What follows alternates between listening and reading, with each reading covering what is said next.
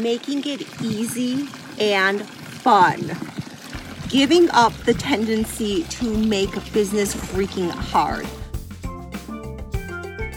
You're listening to the Mom First Entrepreneur podcast, bringing you no nonsense strategy, high energy, and fun. If you want to learn how to make money with your own high purpose, high pleasure business that allows you to stay mom first while you're in the right place, I'm your host, business coach, full time mom, and avid ice cream eater, Kat McLeod. Join me as we dive into adding profit, purpose, and pleasure into your business and life. Hi, I'm Kat McLeod, your host with Mom First Entrepreneurs, building businesses for profit, purpose, and pleasure. And I'm going to take these last few idyllic weeks of summer to really lean hard into pleasure because it is the part that I feel like the most of my clients and you have the most challenge with adding in ease. Like, how can you make your business easier? How can you make it more fun? How can you launch with pleasure and fun? So, I'm going to give some really specific tips on how to get your business going with more and more ease. So, that looks like pinpointing your niche. It is a mistake to start with learning a new skill while trying to get your online business going. And the mistake is because you're not going to be a real expert. So, what winds up happening is that you feel like an imposter. You wind up doing tons of work for free to gain experience, and you're not I mean, you still don't stand in your expertise because you're really not an expert. I mean, you're, you're just learning a new skill. So it is the easiest and most fun to use a skill, talent, and gift that you currently have. Now, this might sound like a duh, and you'd be surprised at how many moms start out online learning a skill and then never using it or not getting clients after first year because they're not really standing in their expertise. So pinpoint your own niche with a skill, talent, and gift that you already have. Then, the easiest way to start a business is to move into an audience that you have access to.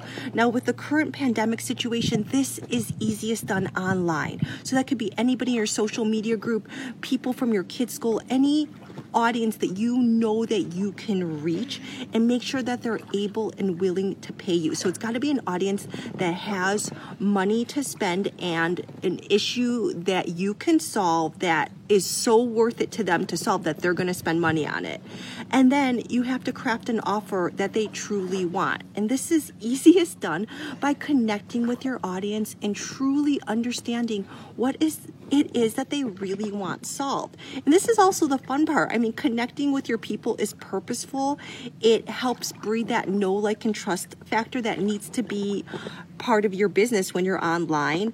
And it enables you to really, truly nail your offers that you know 100% that you are offering your people something of value that you can really deliver and that will help tremendously with your imposter syndrome.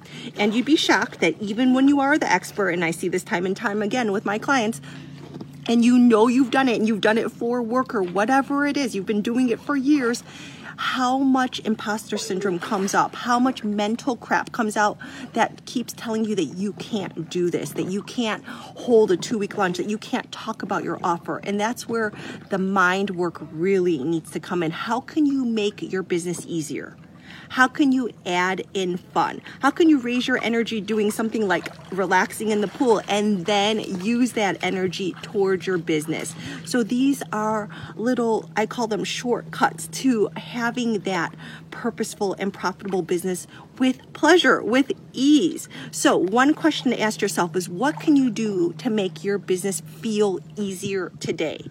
And then let it be easy. And how can you add in more fun to your business today?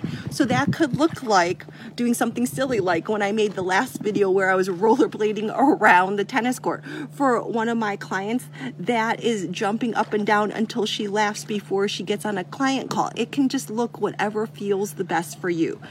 I encourage you to make your business as fun as possible and let it be easy. If you build a business from hustle and dis-ease, you're going to have a business that you don't love and that you're going to feel burned out about. So what are you making too hard? Like seriously, what are you making too hard that's actually has you stuck in your business instead of moving forward? Like what mental crap is in your way and how can you release it and let it be easy? Oh, and a big thing that moms have a hard time with when you're in a rest mode or you're taking the rest, just let yourself enjoy it.